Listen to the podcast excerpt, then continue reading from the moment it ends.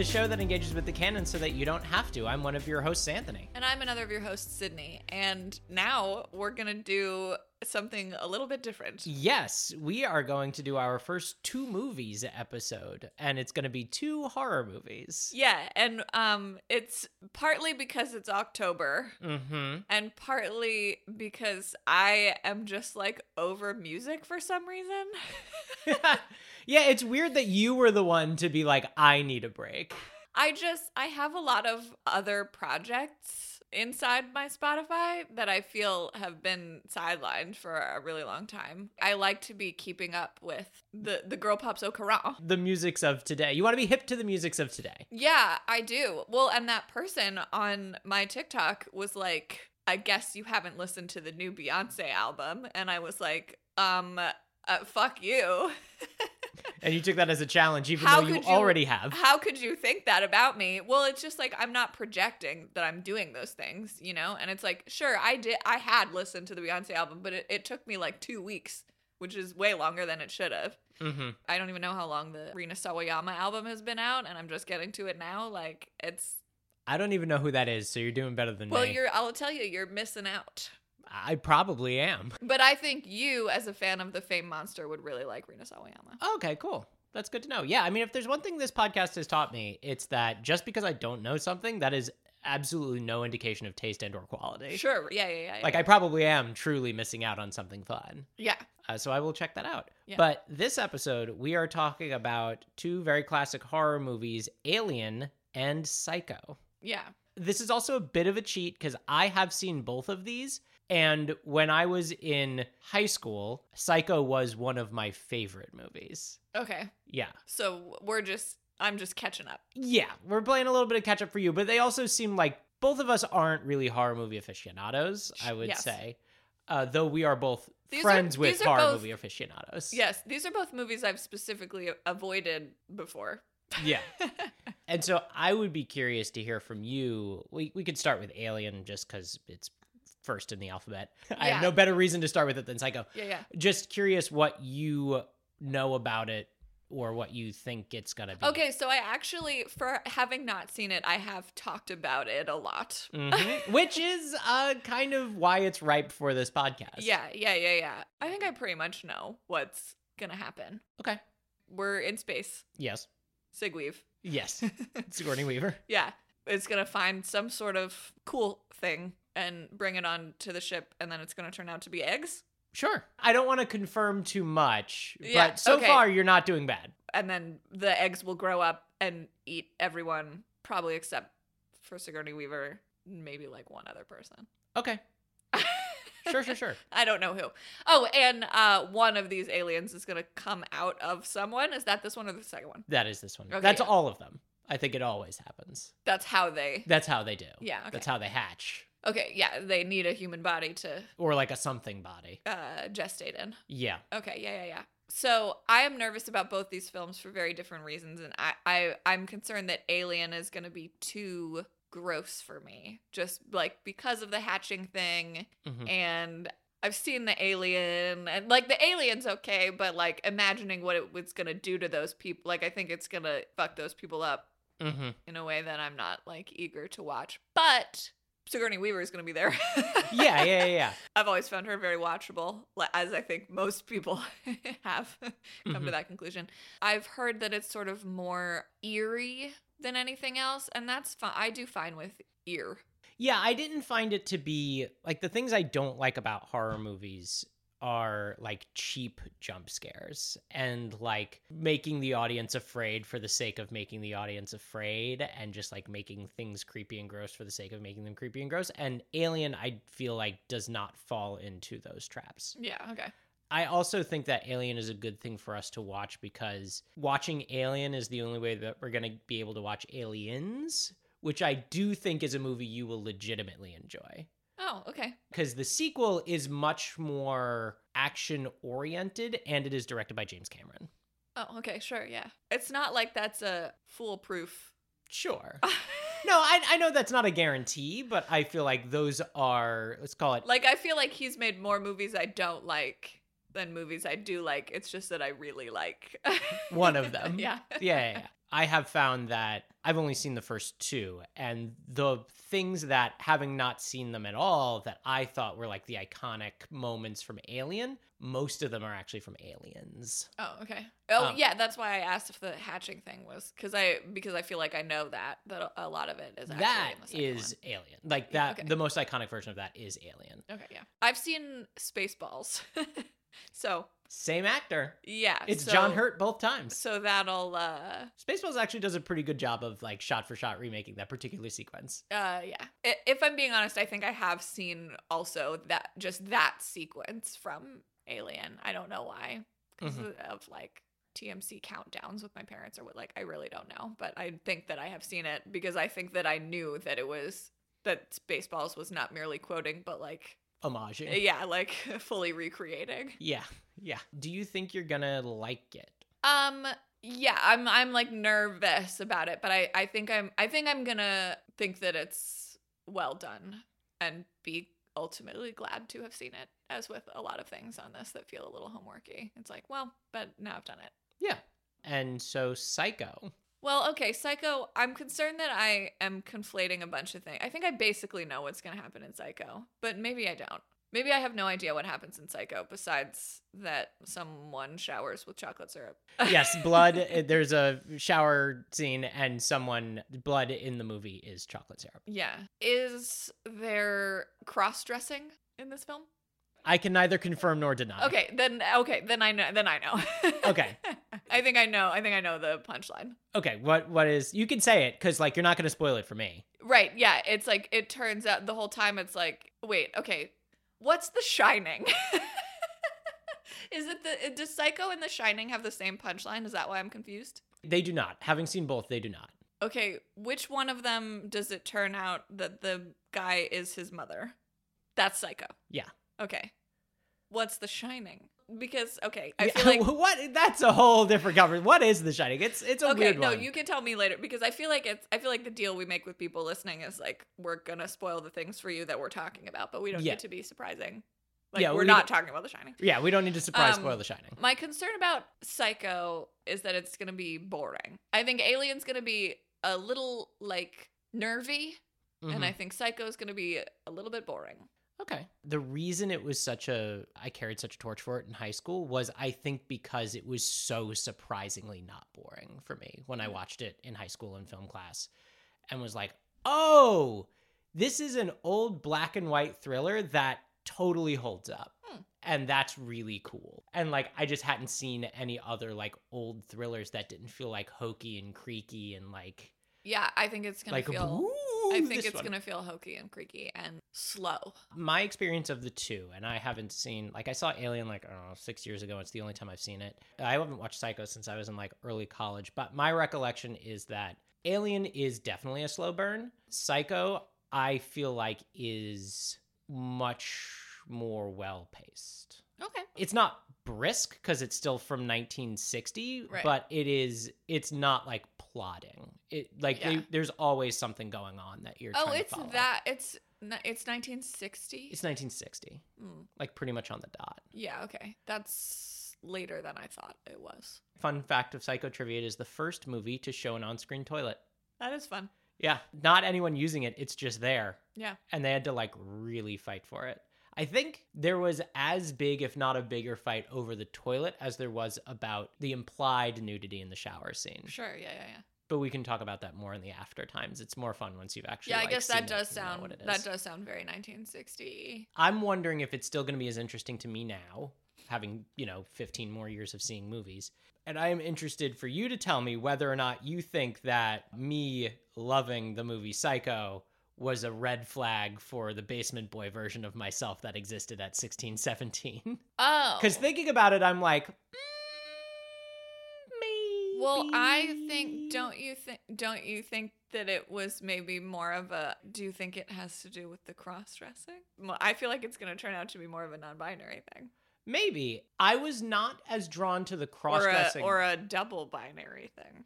I mean, I definitely Oh fuck! We just said we weren't going to spoil things that aren't what we're talking about. But Well, I can literally just cut it, everybody knows. fine. I can just Everybody knows Silence of the Lambs, right? Everybody knows that. That's not a spoiler. Everybody knows. If I know Silence, if we, that's not even on our envelope because We've both seen it. But that's the the thing about that. Definitely gave me a little like gender like ooh. I liked that that's what was happening and I liked that that it was it's a moment that it's Jodie Foster that figures it out. Mhm. Cuz the whole thing of it is that she's like the rookie or whatever. Yeah. And they're like, "What could possibly be going on here?" And she's like, "Ooh, I know." And I I I, I liked that character defining moment and I liked that it occurred to her so quickly. I think I was like, "Ooh, Jodie Foster, do you want a woman suit?" Turns out yes. Yeah. okay, well, I guess we'll go and we'll watch these two movies and then we'll let you know what we think.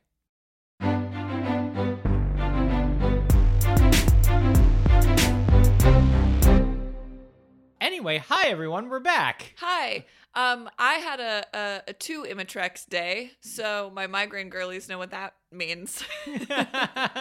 Hashtag migraine squad. yeah, squad. But I'm gonna I'm gonna do my best. We're, I mean, look, both of these movies were kind of trippy, so I think it's fine. yeah, sometimes sometimes I think I do my best work a little, you know, uninhibited. Yeah, I mean, lest we forget, I did the first three, maybe even four episodes of this show with a blood full of codeine and a mouthful of stitches. So, sure, like, yeah, yeah, yeah. and one of our best episodes, you did absolutely ripped on Imitrex. So, like, I remember you saying, "I don't remember the Taylor Swift episode." I, I don't. it's one of our best episodes. Great, so, yeah. I, I mean, I fine. remember listening to all that Taylor Swift. Like, I remember thinking about how excited I was to do the episode. yeah, yeah. So, which do you want to start with?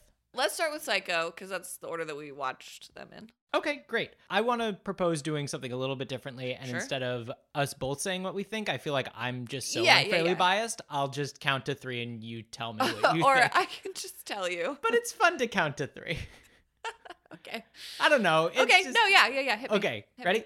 Three, two, one. Meh, I was right. Oh, okay. sorry. Sorry to break it to you. That's okay. No, it's like you're right. It ha- that things did continue to happen in a way that they did. Well, now I'm already talking about both, but I see what you're what what you were getting at about like Psycho is perhaps better paced than Alien hmm because there is a lot of Alien where like just nothing really is up. They're just vibing for the first like half. Yeah. Yeah, Yeah. like a yeah, like a full half is mostly vibes. And Psycho's not like that and and that's true, but I don't know, there's just something about like movies before I really don't know when the cutoff is, but it's like, yeah, even though every scene was like doing something, I just like knew what it was doing and I kind of knew what the next scene was going to do and I wasn't like bored. I wasn't like, ugh, You just weren't surprised. yeah, I wasn't surprised and I and I wasn't like I also wasn't especially interested. I mean, that's totally fair. I think that when I was watching it, I definitely did notice, and I think, you know, we'll talk about this more with Alien, but I think Psycho does kind of suffer by comparison to Alien because they come from very different eras. sure. And like the scares in Psycho do definitely feel more hokey when you're comparing it to Alien. I wasn't expecting to be scared by Psycho. I mean, I, yeah, I just I think I was right. Like I, I I wasn't expecting it to be scary because of its age, Mhm. and I wasn't expecting it to really do anything like especially interesting because its main thing is that it was scary. right. you know and like this cool like doctor psychology twist. Hmm i don't know. It's just like it's it's not its fault that it had a good idea that everyone else has done since and that has kind of worn poorly with like greater exploration of both did and gender stuff. Yeah, like okay, so to ground our listeners, though Psycho is so iconic, I don't even know if we have to. It is the story of a woman who steals a bunch of money from her employer, sets off to drive to her boyfriend, and does not make it there because she stops at a motel for the night and is murdered by a murdering old lady? yeah Who it turns out is actually her son, who the mentally disturbed keeper of the hotel, yeah who keeps her skeleton in the basement. I did like that our heroine, such as she was, she doesn't really last that long, but I liked that we were starting with a morally compromised lead Yeah. from the beginning. I mean, I was I feel like they did everything they could to make it like I was like, no, she should take that money. Like the guy whose money it was was like A sleaze. yeah, it was like a total sleaze, and he said several times that like it wouldn't hurt him to lose it. He like Yeah. made a point of saying that, Yeah. and it's like this money is gonna really change her life and her boyfriend's life. And so I I I didn't really think I was kind of rooting. I mean, I knew what was gonna happen. Yeah. I was rooting for her to have that money, despite knowing that it probably wasn't gonna work out.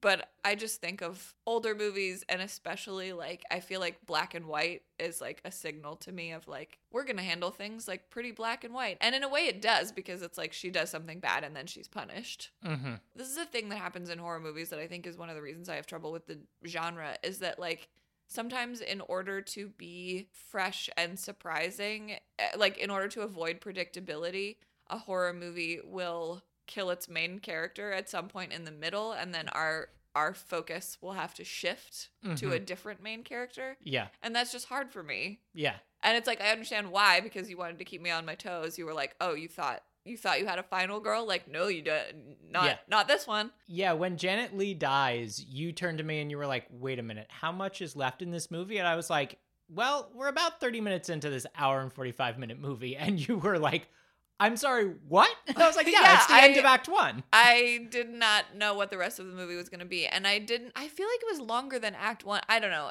Act One should only be a quarter of the movie. Okay. It's just like hard for me to start over. I mean, I can barely watch movies. I want to watch TV shows because I just want to be with people I already know. Right. And it's like if I take the time to get to know somebody, then it's just hard to start all over. I know Scream is that too, but it's like I don't know, it's famous and it's fast. And Yeah. it's really entertaining. Wait, I'm sorry. Are you trying to tell me that Janet Leigh was the first one? Yeah. That's Janet Leigh. What? Janet Leigh's Marion. Who's the other one? I forget the name of the actress. The sister. Yeah, the sister. Are you sure? Positive. My face blindness is worse than I thought. I really spent the whole second half of the movie like, yeah, she, she does look like Jamie Jamie Lee Curtis. Well, okay, I I'll give you some a little bit of partial credit because I do think they did a great job casting people who could plausibly be sisters. Yes, yes, I thought that too. And again, like I'm face blind, so I'm not a reliable source on that. But I really like because of my face blindness, like it's exciting to me when I feel like something breaks through, and it usually has to do not with the actual features of a face, but like the way that the face moves. And I like really thought I saw Jamie Lee Curtis's face in her face. I did think the actor who played Norman Bates, who apparently you told me during the movie was Stephen Sondheim's best friend. One of yeah, one of his very close friends. Stephen Sondheim was the godfather to Anthony Perkins' kids. Amazing. Um, I thought he did a great job. It was well done. It's just like I I, I got it. Yeah. I think also I forgot this fact and then after we watched the movie looked it up again. Psycho was the first slasher movie. And when it was released, they didn't do any trailers. No one really knew what it was about. The cast wasn't allowed to do any press for it. And critics weren't allowed to see advanced screenings. Everyone just had to see it on opening night. Yeah. And so I think a lot of the reason why it had such an impact is because everyone was like, "Excuse me, what the fuck just happened?" Yeah, yeah. If it's if there had never been a film where it was like, oh, that person died, deal with it. That person got stabbed a lot. Yeah, and now the story's just gonna keep going, and now another person's gonna get stabbed a lot until somebody doesn't. That's pretty huge. Yeah. I don't know how I would feel about it. Yeah. And, I probably would have been like, this is too avant garde for me. but that's how they felt about the toilet. Sure, yeah, yeah, yeah. I, I I like to think that 1960 me would have been fine with the toilet. Mm-hmm. Wouldn't have really th- even thought about the toilet, and then would have read the fact that I'd never seen a toilet on screen before, and been like, "Have I never seen a toilet on screen before?" But I can conceive of 1960 me having the exact opposite reaction of me right now, being like, "This is this is far too innovative, Mhm. and I don't know what to do with it. I'm gonna need to sit with this film for three to five business years." yeah. before I decide how I actually feel about it. Yeah, I, I do think going back a little bit, I think that part of the reason I love this movie so much is because Anthony Perkins does such a good job. Yeah. The thing that I like about his performance is he is often so understated. Like there's times where he's really going for it, But when he's sitting and talking and saying lines that like anyone else would like really lean into the creep factor, he just kind of like throws him away. Yeah. Like the line where he's like, "Oh yeah, I always change the sheets even if no one's staying there. I- just don't like the smell of dampness. It's I don't know, it's creepy. And you know what I mean? And Yeah. he just like like anyone else would be like, "I hate the smell of damp." Yeah, yeah, yeah. you know, yeah. like they would just like really chew the wallpaper. Yeah, yeah, he does a great job being like a just a charming little twerp. Yeah, you're like, okay, he's weird.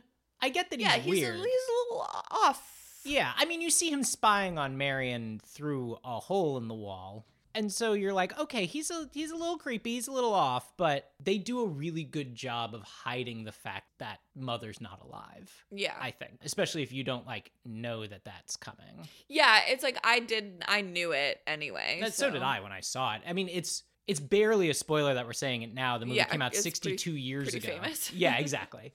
Like everyone knows.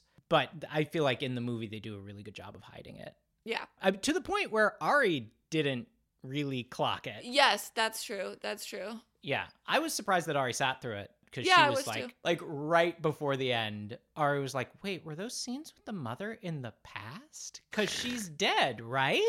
Yeah, she did stay for the whole movie. I don't know how focused yes, she was for the entirety of the film. yes. I'll not hide in the fruit salad. Okay, it did sound like that though. Well, yes, because it was, I'll not hide in the fruit cellar. Yeah. yeah. Salad. Cellar. Salad. Yeah. Do you remember in the before times when I was like, I learned how to do a thing that I really should have picked up on beforehand as like a clue?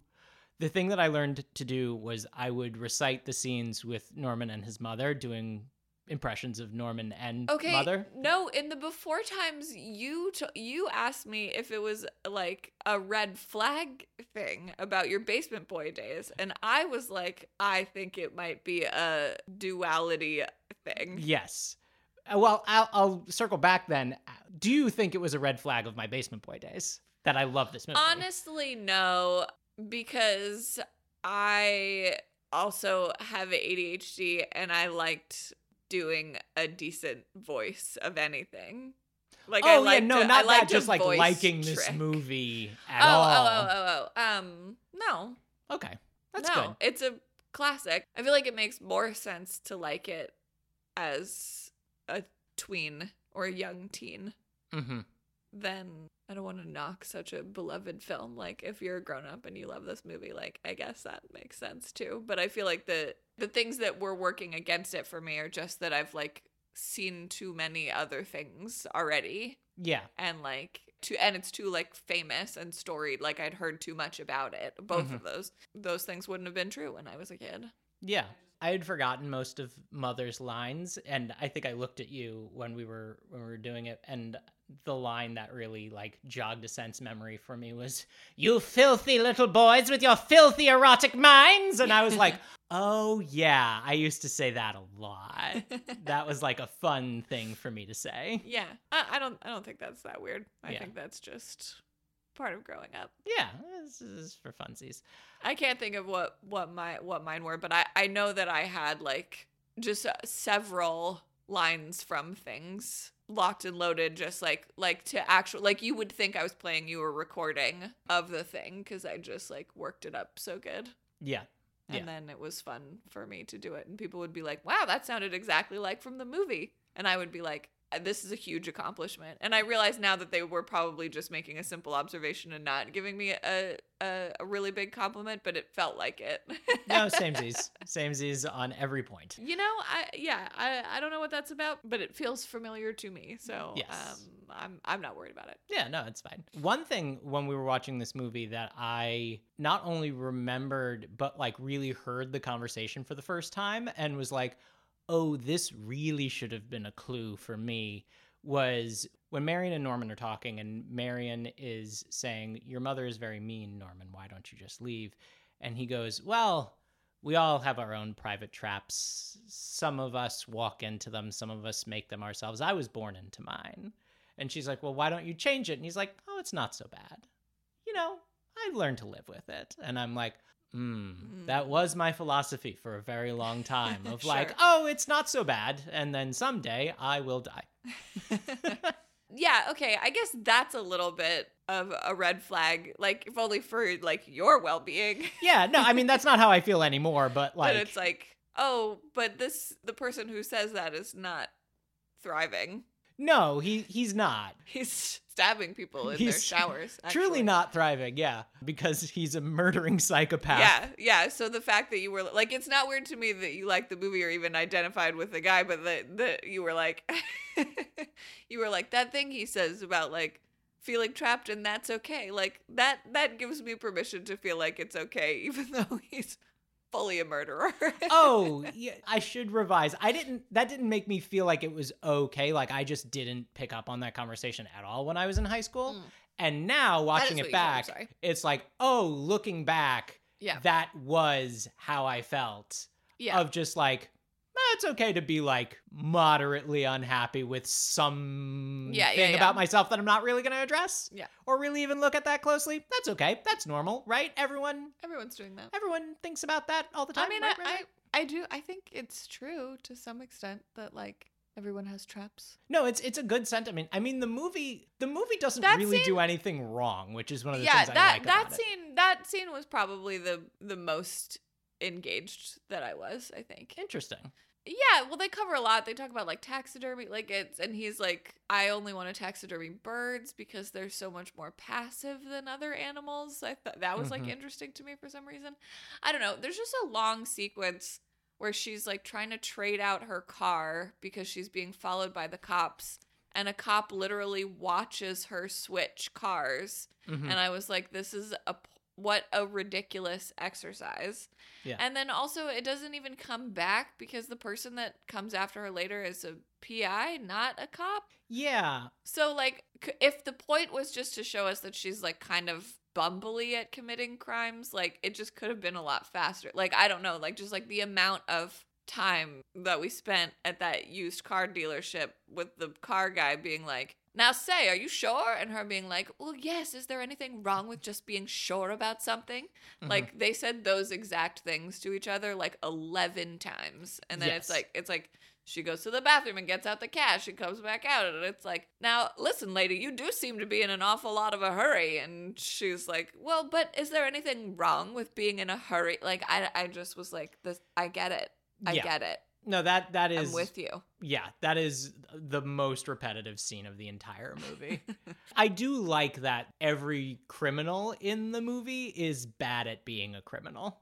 Yeah, I Norman Bates is like pretty good at being a criminal. I guess that's true. I guess that's true. But I like that like he cracks under pressure really easily. Like Yeah, anytime he's not anyone a great like liar. Yes, like, that's what I, I mean. was like, why didn't you like when the PI guy is like, can I look at your? He says that no one's been to the motel in the last like Mm-hmm. two weeks or something, and the PI is like, can I look at your like ledger or whatever? Mhm. And he doesn't hesitate. He's like, oh yeah, go ahead. And I was like, oh yes, of course, because he was smart enough to tear out the page. and he wasn't. But he wasn't. It's like right there, and I was like, dude, what? Yeah. Did you think of everything? Because he's so good. He's like so efficient at cleaning up. Like Mhm. the cleaning up scene, I was like, oh, he's done this a lot of times. Yes, that is definitely what is communicated there. But then it's like, oh no, but you're so bad at like if you were gonna show the ledger, why didn't you just say that you think you had one lady come stay, but she it definitely wasn't that girl. Like it was an old woman. You barely, were- you know, like what? Just have like a He could even have said like if you're to try to lie as little as possible, he could just be like, "Oh, yeah, that woman was here, but she went to bed really early. It was raining a lot, and then she left at dawn, which is when she wanted to leave anyway." Yeah, just that's what he ends up saying. And it's like, well, if you were to say that, then why didn't you just. So, yeah, so I guess he is kind of bad. There's like, he's good at the crime parts. I guess anyone could be good at that. and he's good at giving the impression of being just sort of like a weird hermit, like weird but harmless guy. Yeah. And it's only because the PI is a PI and it's like their job in a movie to like get stuck on something that Yeah. he really like goes for it. The other thing that I liked about this movie is I think it's shot really well. Like there's a lot of really cool shots. Like the first time Sam comes to the hotel and he doesn't see anyone and they're just calling around and then it cuts to Norman is standing at the edge of the swamp watching the PI's car sink and his face is in shadow but his eyes are lit up and it just like slowly zooms in on him like it's just such a like a foreboding and creepy shot. I Yeah, really, yeah, really yeah. like that. There are some times where I have watched especially horror movies and just been like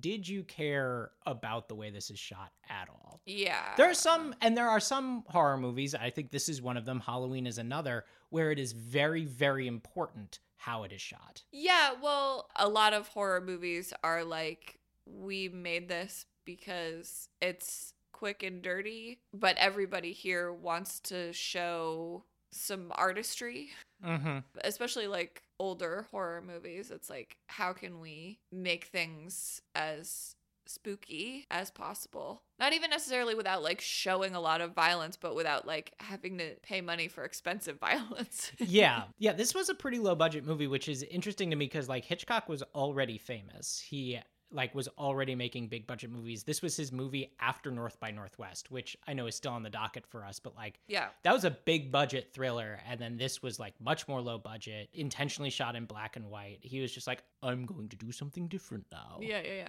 That's my spot on alfred hitchcock That's how that's how he talks. Yeah, one thing that I did enjoy about this is how much it has to do with the Rocky Horror Picture Show, which I'm very obviously like intimately familiar with. And I think like the first thing where she pulls up and there's like a spooky mansion in the rain and like a figure in the window. Ari and I made a joke about how it's like the same as Rocky Horror and you were like, "Yeah, on purpose." And I was like, "What?" That doesn't seem like that weird of a thing to put in your movie that it's like Yeah. raining and there's a spooky mansion. Like that's it's see that doesn't seem like past coincidence to me. But then they're just like once that happened, I felt like there was just like a host of other stuff. Like I kept catching shots that were like, "Oh, yeah, what's his bucket?" Richard, Richard O'Brien. O'Brien. Like really loved this movie a Yeah. lot. And it and it makes sense. It makes sense. Like the the whole like explanation at the end is very like the guy that explains things. in Yes. Rocky Horror. Dr. Scott? no. Just to jump to the left. The yeah the criminologist yeah, yes, yes, the the man with no neck Yeah, it just gave me the vibe of like, I'm gonna walk you through this. That's always fun to see Yeah. Where things came from. Yeah, the screenwriter of Psycho, I saw a making of, and he was being interviewed like decades after the fact. And he was very upfront about how this movie has to do with his own intense issues with his own mother. Sure, yeah. I mean, it's also based on a book that was itself based on a real life serial killer who had some really intense mommy issues. So it's like, oh, he was appropriate to write this movie because he'd been doing like intense psycho and like 60 style psychoanalysis about his own mother. So like Yeah. He was able to like really Yeah. be very specific. Yeah, I do remember saying after it, like it's it was a wild time in psychology when I feel like for a long time psychology was dealing in like absolute answers in Yes. a way that just now sounds Deranged. Yeah to my ear to speak about like the way a person's brain works with that kind of certainty. After talking to them for 10 just sounds like ridiculous. Yeah to be like eh, to be like well this is this is exactly what's going on and like it's it's this phenomenon that we've witnessed before and like these are the exact like boundaries and parameters and like i just don't think that's how most people's mental health issues actually shake down Yeah, what did you say the other day? You were like, the brain is like math, and we have two halves, and you put them together, and you get one messed up brain. did i say that yeah, half. Norman, half mother, bloop, one weirdo. yeah, yeah, yeah, yeah. Yes, yes, because that's like the math that he does. Yeah. like the confidence with which this man says he was never completely Norman, but he was sometimes completely mother, and now he will always be completely mother, Yeah. even though sometimes he will pretend to be Norman a little bit. It's like, how do you fucking know that? Like, Yeah. I think he's just a, a weird guy. Like, Yeah. like I think he's got a lot going on. Yeah, he's got a lot going little on. noggin. Yeah, that scene almost didn't make it into the movie. Oh, fascinating. Yeah, that scene, uh, I Hitchcock feel like, wanted. well, certainly Ari needed that scene. yes, Hitchcock uh, wanted to cut it because he he called it the hat grabber scene because he was like, no one's gonna sit through a three minute psychological explanation. Oh, I, but I, I feel like that's I feel like that's what everyone would want. Well, that's what the screenwriter said. He was like, we just saw a dude in a wig and a dress try to stab someone while keeping a skeleton in his basement. People want to know why. Yeah, I, d- I don't think it reflects a modern understanding of dissociative identities. no, not at all. But uh, but I think it belongs in this film. yeah, I mean, I would be interested to hear what people with DID think about this movie. Yeah, it's not at a time in psychology where they could really put a name on it, and I feel yeah, like yeah, they were not calling it that. I feel like the whole concept of split personalities, we've reached this point in psychological discourse where it's like, okay, well, the movie and TV construction of split personalities is kind of a fiction of film and television. Right, anyway. exactly. That's why I'd like to know what people think about this because it is so like campy and classic. I just wonder if it like kind of gets a pass in the um The DID community. yeah.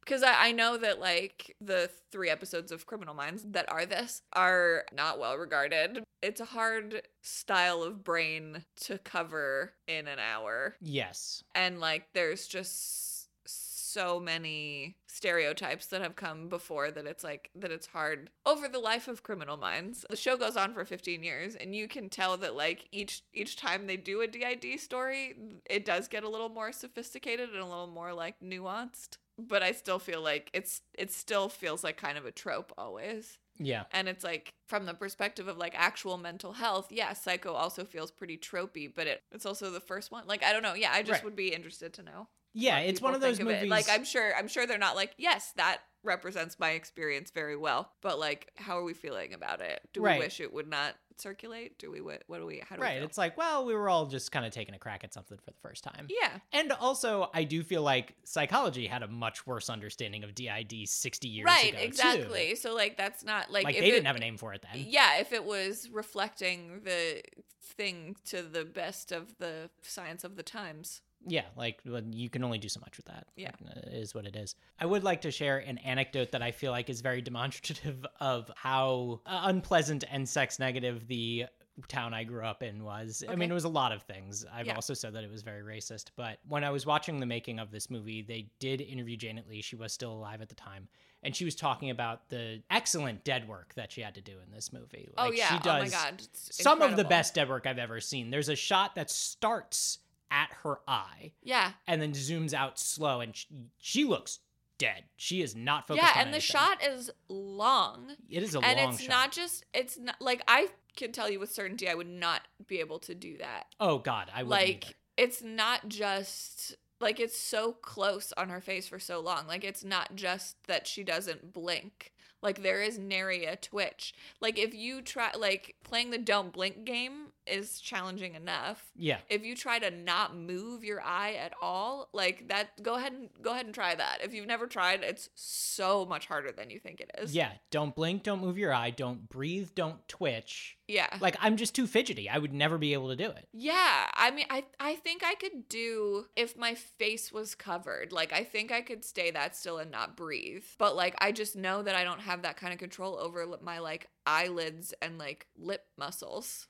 Yeah, Like, there just would be a little something like quivering that uh-huh. isn't even because like I got restless and like had to quiver it. It's just like my face will not stay still like that. yeah, exactly. So the anecdote about that that I heard was that took a really long time to shoot. It took a lot of takes. Yeah. and it was right after the shower scene which she was not actually nude for she was wearing this like flesh toned moleskin. It wasn't like pasties. It was like a brassiere to kind of like hold everything together. Sure, yeah. and she had done so many takes and they had all been wrong and she was doing this one and she was like okay i'm so over this. I want this to be done. But as she was thinking that she could feel the moleskin peeling off of her chest and she said the thought that was going through her mind was there are a bunch of crew members up above me doing the lighting and rigging and if i stay here i'll get the shot but they're all gonna see my tits Yeah. and she was like, fuck it, I don't want to do this again. Yeah. And so she just laid there, and her words were, and I knew if I stayed there, I'd give them an eyeful, but I'd get the shot. and I did. Yeah. And they did. Yeah. And when I saw that in film class, one person sitting next to me went, what a slut. Ah, And like, I think about that once every other week film for the last 20 years. Yeah, film people are just the absolute fucking worst. Yeah. The the entitlement. There's something about like putting men and classic films in the same space together and all of us they feel like all the parental controls are off. We are free now to to say the to say the quiet part out loud. Yeah. Like we brought a film into the room. I am now allowed to like talk about how a wardrobe malfunction is a, a woman's nefarious intention Yeah. to turn on a man against his will. Yeah. Like, what? Yeah. Sometimes if you hear stories like that from the makings of old movies and I think they're such a bummer because it's like, oh my god, working conditions, but it, it doesn't sound like it sounds like it was just a really hard shot and she just wanted it to be over. It wasn't like it wasn't like somebody was like it wasn't like a, an abuse of power situation. No, it was just, I'm like, literally- like this is technically very difficult and, And I'm I, just tired of it. and I'm over it. Yeah. yeah and like i could i could stop the shot to like fix this and like we would just do it again but i'm i'm. Uh, yeah, i'm making the I- choice yeah. to just fuck it Yeah. also that is the shot they used Oh, I assumed. yeah I was a little disappointed in the chocolate syrup. you did mention that like once you knew it was chocolate syrup It really looks like chocolate syrup and there's not nearly enough of it. yeah Like like there's just no way I believe that someone Bled bled to death in that bathroom.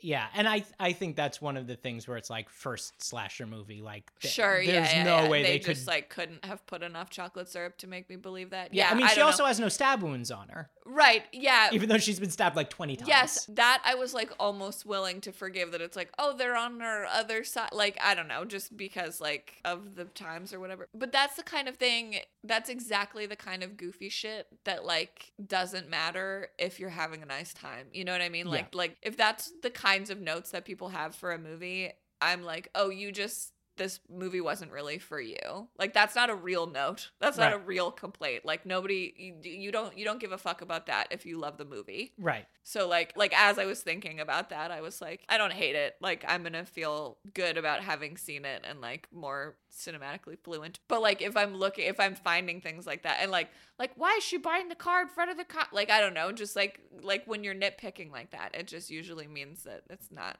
it's not for you. Yeah, and I mean that's completely reasonable. You know, I feel like I'm I used to be pretty absolutist and I wanted people to like the things that I liked and like, you know, emotionally I still do want people to like the things I like, but I also am old enough now to understand like not everything's for everyone and that's fine. Yeah. And also you can be like I found nothing truly wrong with the movie. Yeah. I just it wasn't for me. Like Yeah. it's okay that it wasn't for me and I can also recognize that it was a well I done movie. literally can't believe the first one is Janet Leigh. Yes. So, where does it fall on the we haven't used this in a while, the Kane Casablanca continuum of classic movies? Oh, what do Citizen Kane and Casablanca represent to you? To me, it is a graph from Citizen Kane on one extreme being like I absolutely never want to see this movie again. And Casablanca represents I would happily watch this movie again pretty much anytime. Okay, so it is uh, just about our personal choice Yes. and reaction. Yeah, yeah, yeah. And not about like how much we think it It's not about influence or like anything. still contributes. yeah. Okay. Um honestly, I would put it somewhere between Chinatown and whatever happened to Baby Jane, and that's just the reality, which is like pretty pretty low on the scale. I like I don't I definitely don't ever need to see it again, and I think I'm going to think about it less than I think about whatever happened to Baby Jane. Okay. But like I don't need to watch whatever happened to Baby Jane again, but like I could see going back for like visual references. hmm Okay. That's sorry.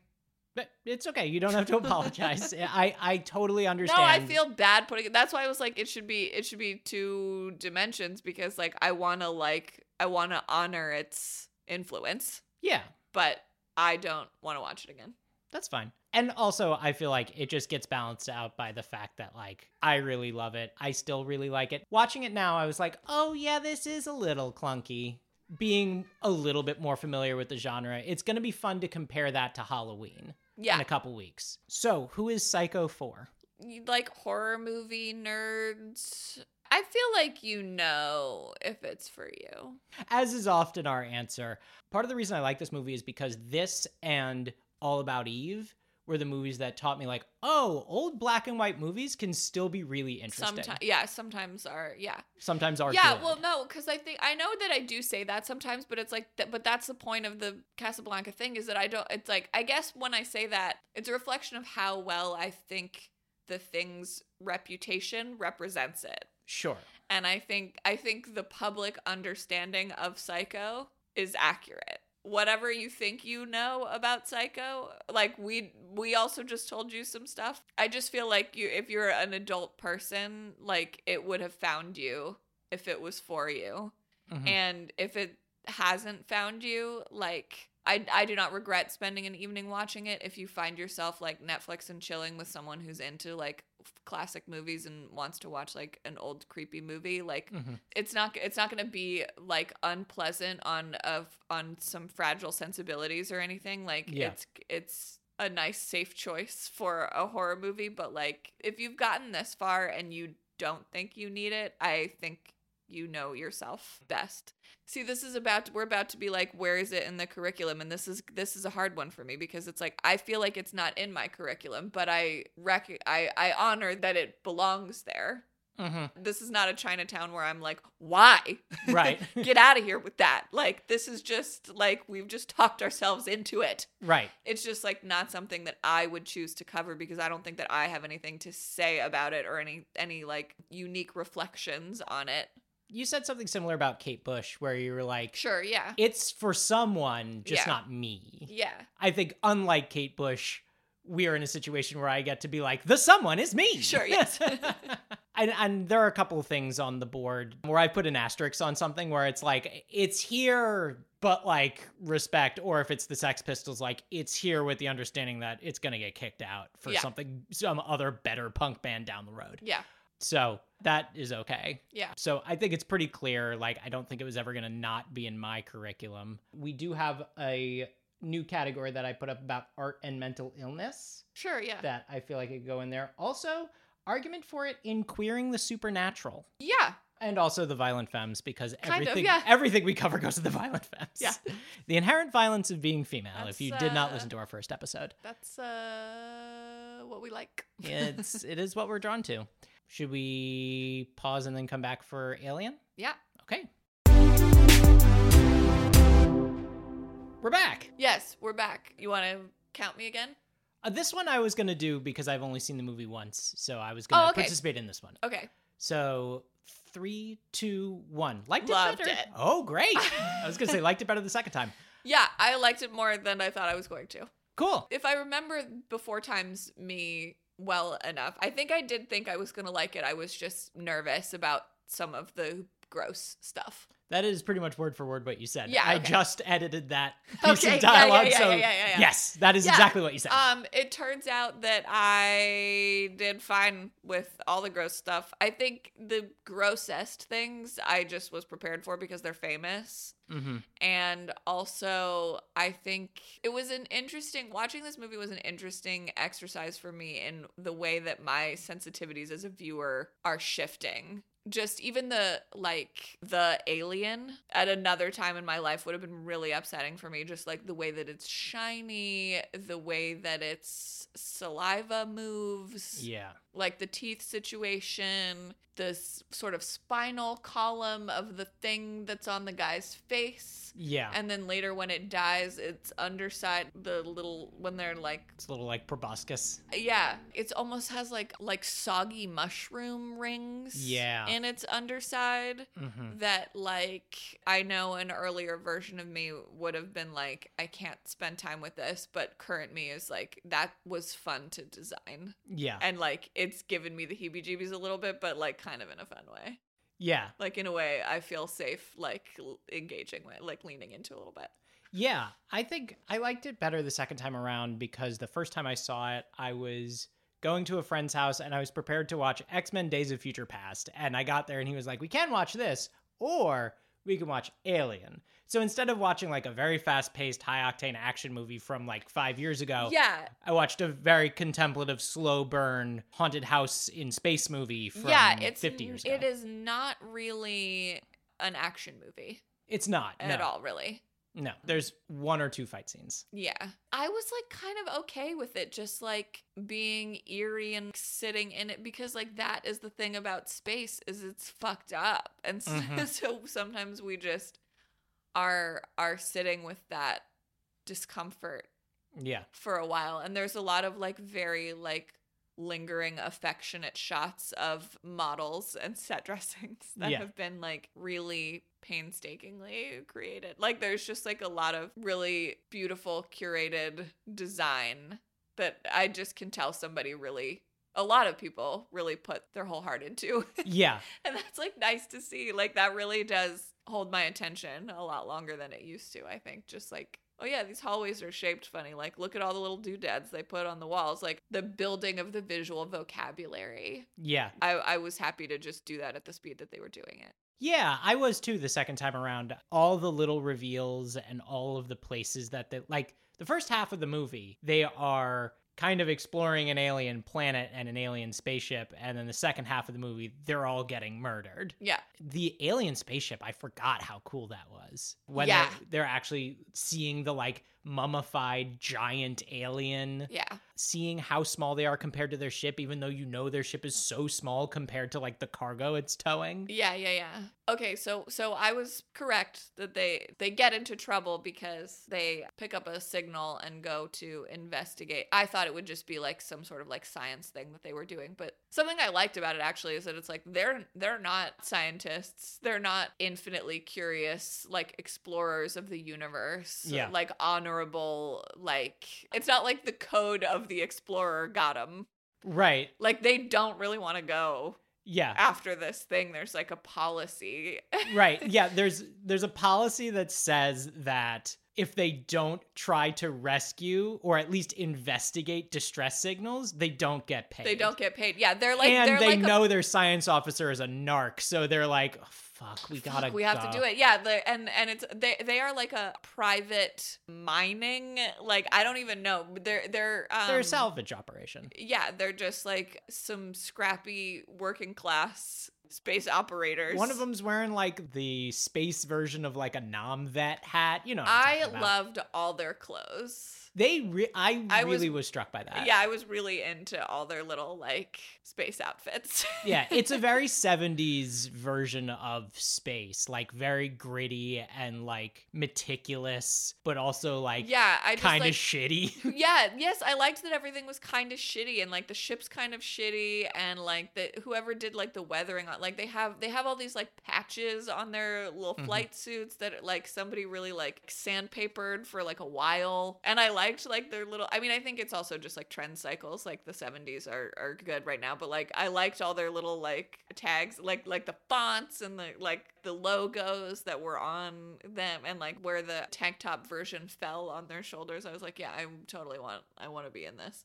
Yeah, i'll work at this joint if i get one of those cute little uniforms. Yeah, yeah, but yeah so they get like a signal that they're not even sure came from other humans and it's yeah it's like an annoying company policy that they have to go see if there are survivors at this thing or whatever. And i i was basically right that they that they they come back with eggs. It's just like i didn't realize that they came back with them like already like attached to a person. But also the the, the thing that really surprised me is that they fucking know their eggs. I did Yeah. not i was not expecting them to go to like find this alien and be like, "Oh, we found a bunch of eggs," and then be like completely comfortable just like coming back on the ship. yeah. Well, they weren't I'm- supposed to. Like I'm sure none of these spores are are on us somehow. Like I'm I'm sure I'm sure playing with those eggs, even though one of us is fully unconscious, I'm Mhm. sure playing with those eggs wasn't that dangerous and like like what?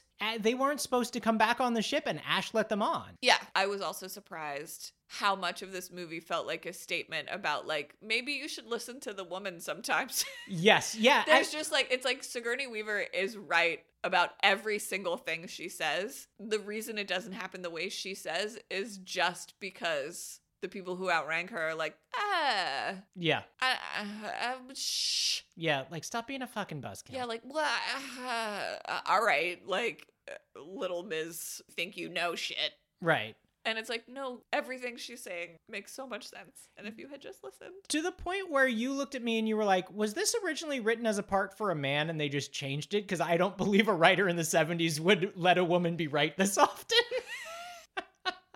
Yeah. Well, and like her name is Ripley. Like it could It really could have been, I don't yeah, know. Like were they was there a draft where some man was like, This is how I'd be in space. I'm Ripley. Mhm. And then at some point, someone had the genius idea of being like, it's actually Sigourney Weaver. Maybe. I don't know. Chest bursting scene. Yes. So first of all, John Hurt does a great job Yeah. getting murdered. Yes. It's also a great misdirect because he and Ian Holm are the two most famous people in the movie. Sure. Yeah. Yeah. yeah. Like he was in a bunch of stuff it, throughout the 70s. So like by 1979, it's like, oh, John Hurt's in this movie. He's not gonna die. He dies halfway through. yeah. Even though it is a scene where an alien fully rips its way out of another person, you don't see that much until the alien actually pops out. Yeah. You mentioned it at the time, like your imagination does most of the work. Like Yeah. all of the thrashing, you're like, oh, he's thrashing because an alien is chewing its way through his yeah, yeah, yeah. organs. No, and it's like once we were watching it, I think I did watch over my parents' shoulder at some point the part where they cut it and its blood eats acid blood, yeah. through the floor of the thing, and they're like, "Oh no! If this gets all the way to the outside, the vacuum of space will crush the ship." Yes. I remember I had a like a like a physical memory of the urgency of that, and I know that that really stressed me out. And I was like, I can't be watching this movie. And then, but for some reason, I think I also either on that same occasion or a, another day, I had seen the the chest bursting just because it's so famous. And I think the reason I was so stressed about it is because I was like, that scene might be how it occurred to me that you don't die as soon as you are fatally injured. Mm. Do you know what I mean? Like in Yeah. kids' movies, if you get hurt in a way that's going to kill you, you you're already dead. Yes. And at some point, you have to start thinking about how like that's that's not true. Actually, you have a lot of of insides that you can do without for like a few minutes, Right. but It's you li- could still be aware that they've been destroyed.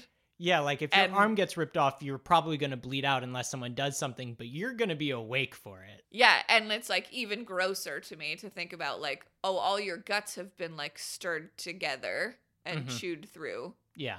but since your heart and lungs are still going, you're just going to be en- enjoying that. Yeah. that just like really upset me to think about, but I but I was ready for it this time.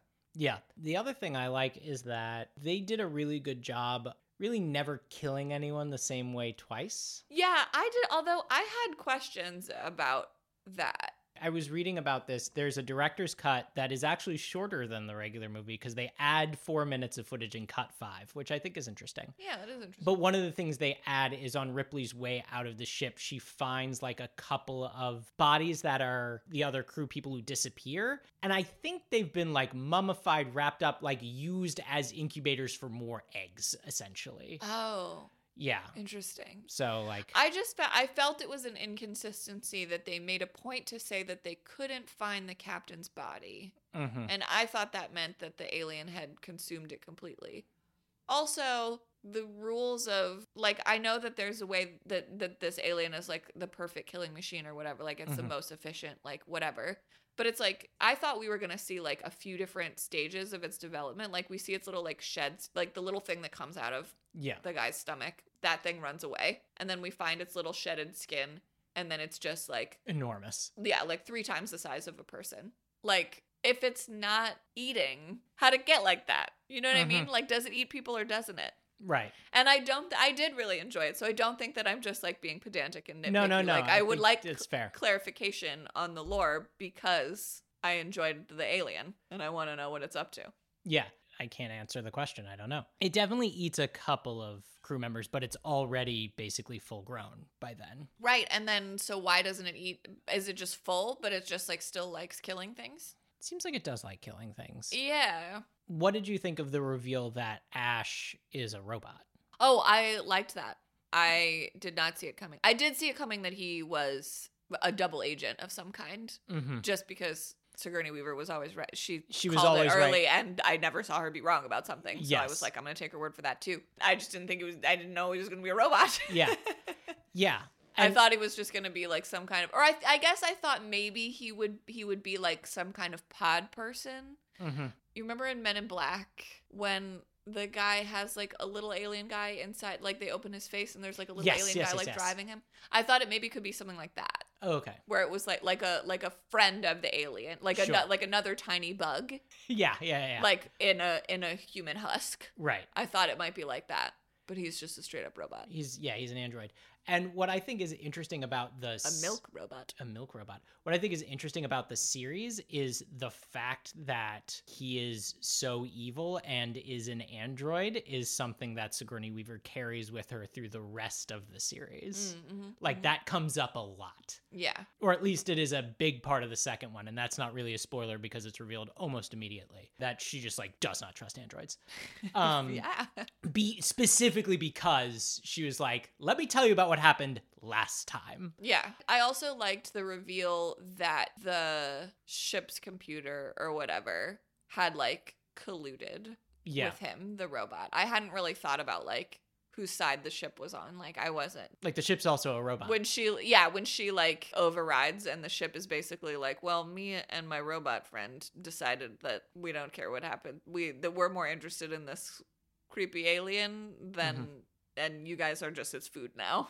yeah. that w- that like hit me. Yeah. I was like, ooh, Yeah. betrayal. And I mentioned this to you off mic, but I just wanted to bring it up on mic. There are some like really good subtle tells that you don't pick up on until you're watching it the second time about the fact that Ash is a robot because they just don't mention it.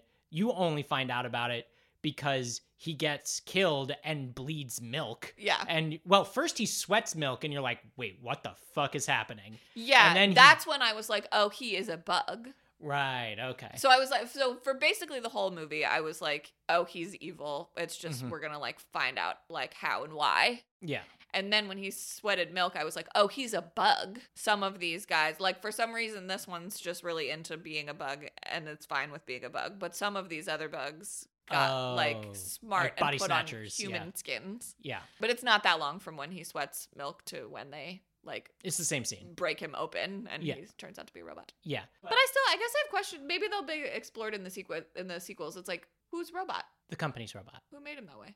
The company. That is something that the is company wanted the bug, Yes. and so they send a robot to act in the bug's interests. The company wanted the alien yeah, once they found out that the alien was on board the ship. Because what happened was, I Yeah. think, since generally speaking, Ash is one of the few people who uses the ship's computer. Once John Hurt was brought on with the face hugger, he went and like sent a message to the company through the computer, and the company sent back, "Bring us the alien." Basically, like everyone else is expendable, bring us the alien. Oh, that message was fresh from after the. Yes, they didn't know what they had till they had it. Okay, it wasn't like the robot and the. I honestly hadn't even thought this through yet. It wasn't like the robot and the ship colluded to like intercept that signal in the first place Yeah, to go down and get those eggs. because it took them Okay, a long so time to decipher what that message even was. So it doesn't have. It doesn't even. Ash the robot doesn't even necessarily have like a particular allegiance to these bugs. right, He's not like a bug robot. right. He's Okay. just a he's a he's a company robot. Yeah. That's also why he knows all the policies and also why they're like fucking Ash is gonna tell. Yeah. Like they just thought it was because he was like a narc the- and a wet worst. blanket. Yeah. Yeah. But it's because he's a robot built by the company that employs them all. Yeah. Which you find out in the sequel is called the Weyland-Yutani Corporation. Yeah, that's good. it's a good name. One of the things I like that they showed earlier in the movie is Ash is putting on a bodysuit and then he like runs in place, but he runs like a little too fast. Mm. And that but it's very quick and there are times where he's like flickering his fingers, but he does it like he's doing it and then it's just like a little bit too quick and then he stops. Just things that show that he's like a little bit faster than a human should be. Yeah. I just thought that was really clever. Yeah. Cute. Yeah. And then you pointed out that the way he tries to kill Sigourney Weaver is just like fucking brutal. Yeah, the magazine business, which Yeah. I have seen quoted in other things, and I did not know was from this. Yeah. So when when when we got to it, I was like, oh, the magazine thing. That like this is where that started Mhm. because it is. It's like, are you gonna suffocate? Like, no. Like you're still gonna have to do something else to kill her. You're just like really enjoying. I don't know. There's something about it, like because a a a, a magazine is also like a low form of human culture. You Mhm. know what I mean? So there's something about like a robot being like, take your fucking pulp and Mhm. choke on it, you weak creatures. Yes. It's very I satisfying. Found it juicy. Yeah. Yeah, it's great. What did you think of the cat? Oh, loved the cat, obviously. I asked for spoilers on the cat immediately because, like, I honestly was going to be like, I can't watch this film after all. Yeah. if the cat does not survive. But I also feel like, because I remember I said I thought Sigourney Weaver and maybe one other person. Yeah. I feel like I nailed that. You did. Maybe one, uh, maybe one other cat. Yeah. one other maybe person. Yeah, and I thought that having the cat was really like a smart move because they had that like weird sensor. that It was like sensing movement. yeah, like this is how we'll catch be- the yeah, alien. because it, it- yeah, it made it it made it like so there was another like rogue on the ship. Yeah, besides the alien, yeah, but it's just a cat. And then the cat becomes a tool at the end because she doesn't have that thing anymore. But she knows that the cat and the alien hate one another. Yeah, I think that's the reason but why for the some ca- reason the alien doesn't never chooses to consume the cat. Like I the alien, the alien and- is scared of cats. Oh, interesting. The alien and the cat are left alone together, and the alien doesn't kill the cat, which Yeah. I think is interesting. Yeah, I, I think we're meant to understand that the alien is afraid of cats. It's like uh, something about that one. Uh, uh, Yeah. These humans cut him right down, but I don't know about that one. yeah, I don't know what's gonna come out of it.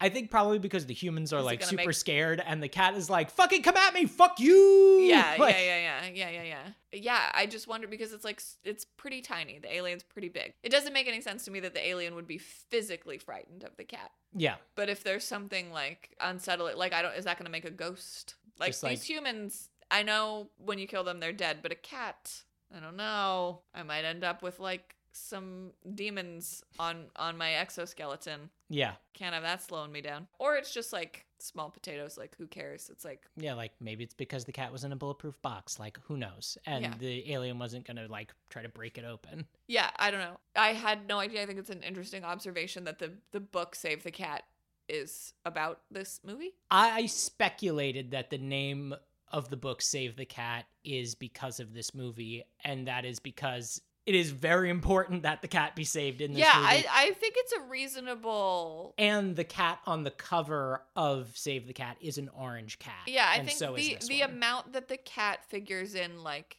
emotionally and the the amount that that that the cat is a a character both with some of its own agency but also like that requires attention from our hero Sigourney Weaver. It, it just would make everything I've heard I have not actually read the book but everything that I've heard about it, it, it that would track to me. Yeah, I haven't read it either. I was just going off of the cover alone and the name. Yeah, yeah, yeah. Who is Alien for? Yeah, I don't. People who like things that are spooky and over designed.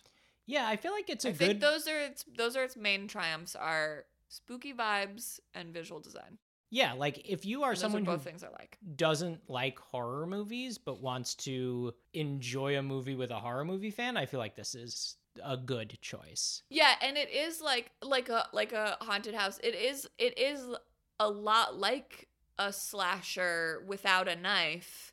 Mhm. in that it's like watch them go one by one until there's until there's a final girl this is much closer to like the- our modern understanding of like we start with a group and we end with a final girl yeah.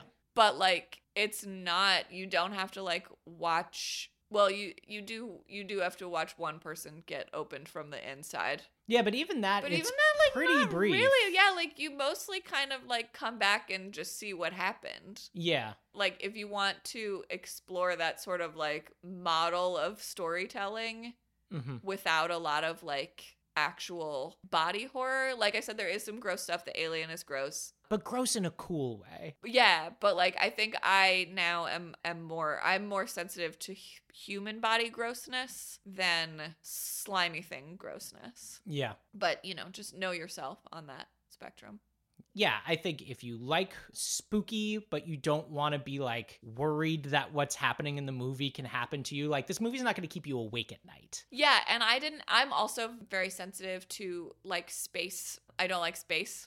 Yeah.